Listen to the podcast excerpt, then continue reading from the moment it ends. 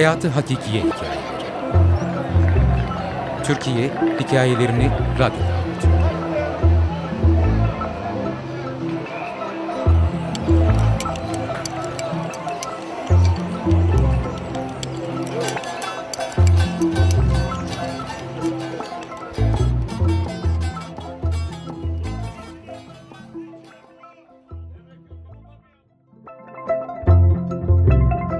Feride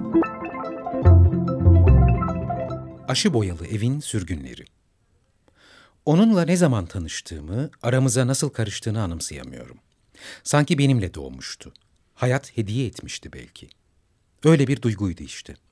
Fazlasına dönmeyen dilimle ona verdiğim ismin sabah yıldızı olduğunu düşündüm. Şafak sökerken hala göz kırpan bir yıldızdı o. Feride bacı. Benim özel dilimde ise Bici. Feride'nin her sabah gelişiyle tek düze evimize uzakların havası dolardı. O gözden kaybolan sabah yıldızı evimize akardı sanki. Ben işlerini bitirmesini, sobanın yanında diz dize oturacağımız anı beklerdim. Öğleden sonraları onun kucağında sarı pirinçten kahve değirmeni, sapını çevirdikçe tıkır tıkır, çevirdikçe tıkırdak tıkırdak rahvan adımlarıyla atının, peri padişahının oğlunun odaya gireceği anı beklerdim. Beklemekten sıkılınca yanına gider, usulca sorardım. Bici, ne zaman hikaye anlatacaksın? Kıkırdayarak, işler bitince, derdi. Çamaşır yıkıyorsa, yemenisinin oyalı uçlarını kulak arkalarından dolayıp tepesinde düğümlerdi. O zaman kulaklarında Kazım'ın hediyesi altın küpeler titreşirdi. Bazen radyodan gelen müziğe eşlik eder, bazen de teklifsizce kalkar oynardı. Evdekiler dudaklarına yapıştırdıkları yampiri gülümsemeler eşliğinde bakardı ona. Onun dudakları ciddiyetle kapanır, mavi gözleri uzaklara bakınır, incecik bedeni oradan oraya akardı.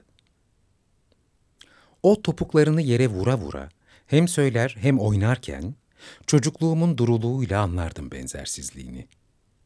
İlk sevda ateşimi yakan peri padişahının oğluysa, Feride de aklımda taşıdığım onlarca kadının ecesiydi.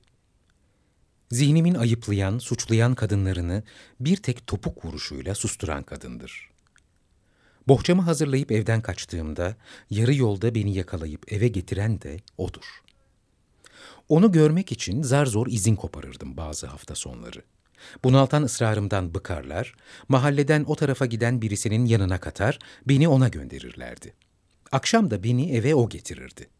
Kazım'la yaşadıkları, avlusu saç damlı, tahta kapılı evin önünde korkuyu göze alırdım. Kapısının önüne gelir gelmez, keklik ve güvercinlerin tüneklerinde kanat çırpmaları, av köpeği ve kangalın havlamaları ve zincirlerinin şakırtısı birbirine karışırdı. Onlar bağlı oldukları yerden kapıya doğru şahlanırlarken, avlu kapısının demir tokmağını can havliyle çalardım.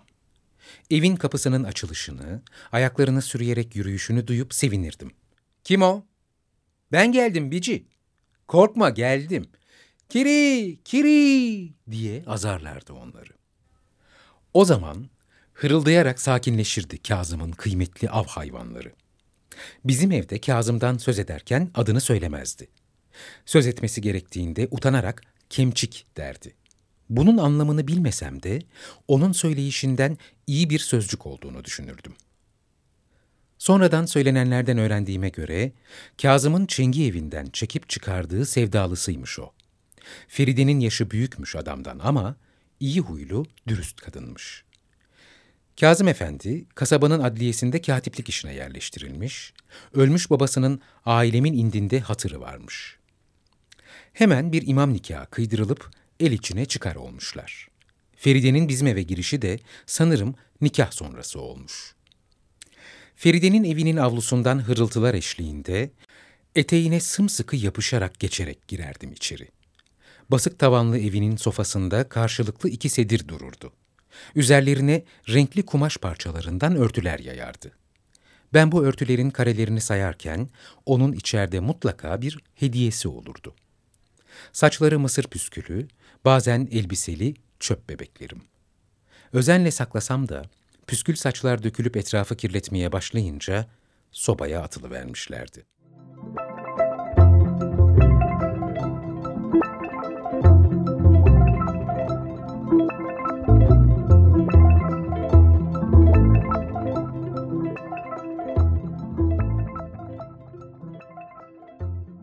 Salona son gidişimde biraz telaşlıydı. Mutfakta hazırlanmış dolu bir file vardı. Sen burada otur, ben şunları hasta bir kadına götürüp gelirim, dedi. Avludaki küçük hayvanat bahçesine baktığımı görünce, korkma, bir şey yapmazlar, dedi. Beni de götür, diye boynumu büktüm. Biraz düşündü, başka çıkar yol olmadığını anlamıştı. Gel hadi, dedi. Tozlu yollardan geçtik. Hava sıcaktı ama hiç yorulmamıştım. Onunla yürümek çok güzeldi. Benimle bir arkadaşım gibi konuşuyor, bitmeyen sorularımı yanıtlıyordu. Ev aşağı mahallenin de ötesindeydi. Kerpiç, aşı boyalı evin tahta kapısını çaldı. İçeriden çıplak bir ayak sesi koşarak geldi. Kol demirini kaldırdı, açtı. Kapıyı açan kızın gür sarı saçları belindeydi. Elinde çalı süpürgesi, üzerinde dallı güllü elbisesi. Hoş geldin Feride bacı, dedi. Hoş bulduk, girmeyeceğiz, diyerek fileyi uzattı. Girelim Bici, susadım, dedim. Avlunun üstünü asma dalları sarmıştı. Üzümler daha korktu. Asmaların arasından renkli ampuller asılmıştı. Köşedeki çeşmeden kocaman yalağa akan suyun serinliği yüzümüze vuruyordu. Kız, çeşmeden doldurduğu maşrapayı uzatıverdi bana. Ben orada dikilirken, bicim kısacık bir an içeride yatan kadını yokladı ve çıktı. Değişik bir kokusu vardı evin. Bunun bana hep o anı hatırlatan tarhana, nane ve sönmüş ocak karışımı özel bir koku olduğunu sonraları anlayacaktım. Büyüyünce. Kumanın ne olduğunu öğrenince büyüdüm. Kazım Remziye ile evlenmişti. Bundan hiç kederlenmiş görünmediğini hatırlıyorum. Hatta evde Remziye'den iyi söz ederdi. Ama ben Kazım'a ve tanımadığım Remziye'ye öfkeliydim. Sonra hastalandım. Yediğim dondurmalardan, içtiğim soğuk sulardanmış. Çevremdeki gölgeler aralayamadığım kirpiklerimin ucunda döne döne oynarken onun varlığını başucumda hissediyordum. Büyük şehre doktora gidiyoruz. Şiddetli bronşit olmuşum. Epeydir planlanmış olan gerçekleştirilecek artık. Taşınma zamanı diyor büyükler ama ben arkadaşlarımı, bahçemi, bicimi bırakamam ki. Bizimle birlikte gelmesi öneriliyor ona. Hastalıkta ihtiyaç halinde kumanın eline mi bakacaksın deniyor. Ama o mahallesinden Kazım'dan ayrılamıyor, gelmiyor. Yıllar sonra teyzem kızının yazdığı mektupla aldım ölüm haberini. Sihri bozulacak bir rüyadan uyanır gibi kasabanın susulması gereken o mahallesini düşündüm. Çok ağladım. Gençlik rüzgarlarıyla savrulurken bile yüreğimdeki yerini koruyordu. İçimde onun yaşamı sessiz kabullenişinin sızısını taşıdım hep. Şikayet bilmeyen yüreğinin çok derinlerine acısını gömdüğünü düşünürdüm nedense. Ben gerçek soruları sormayı öğrendiğimde beni yanıtlayacak büyükler kalmamıştı. Kim bilir, Kızılırmak çevresindeki topraklarda kaybetmişti sevdiklerini. Şimdi olsaydı, ona soracak ne çok sorun vardı. Sonra evlendim. Oğlum oldu. Evimde Kucağında ben varken çekilmiş bir fotoğrafı hep duvarda dururdu. Kuşağımın acılarını bütün ağırlığıyla ben de yaşadım. Düşüncelerine tutkuyla bağlandığım adamların resimlerini duvarıma astım.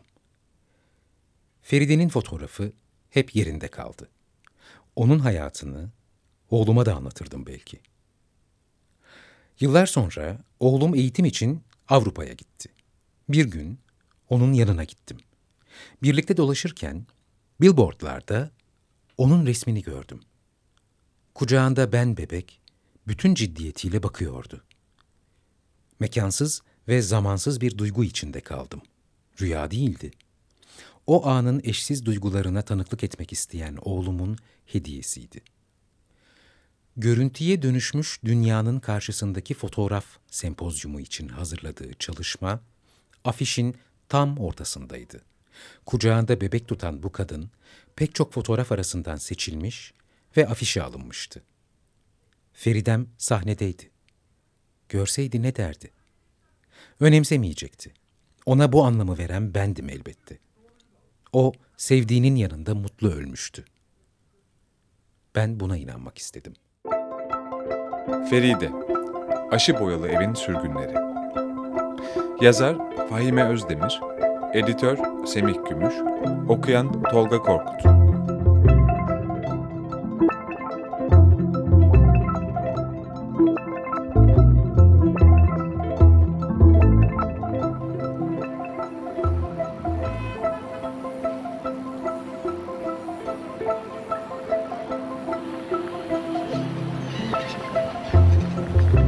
Hayatı Hakikiye Hikayeleri Türkiye Hikayelerini Radyo'da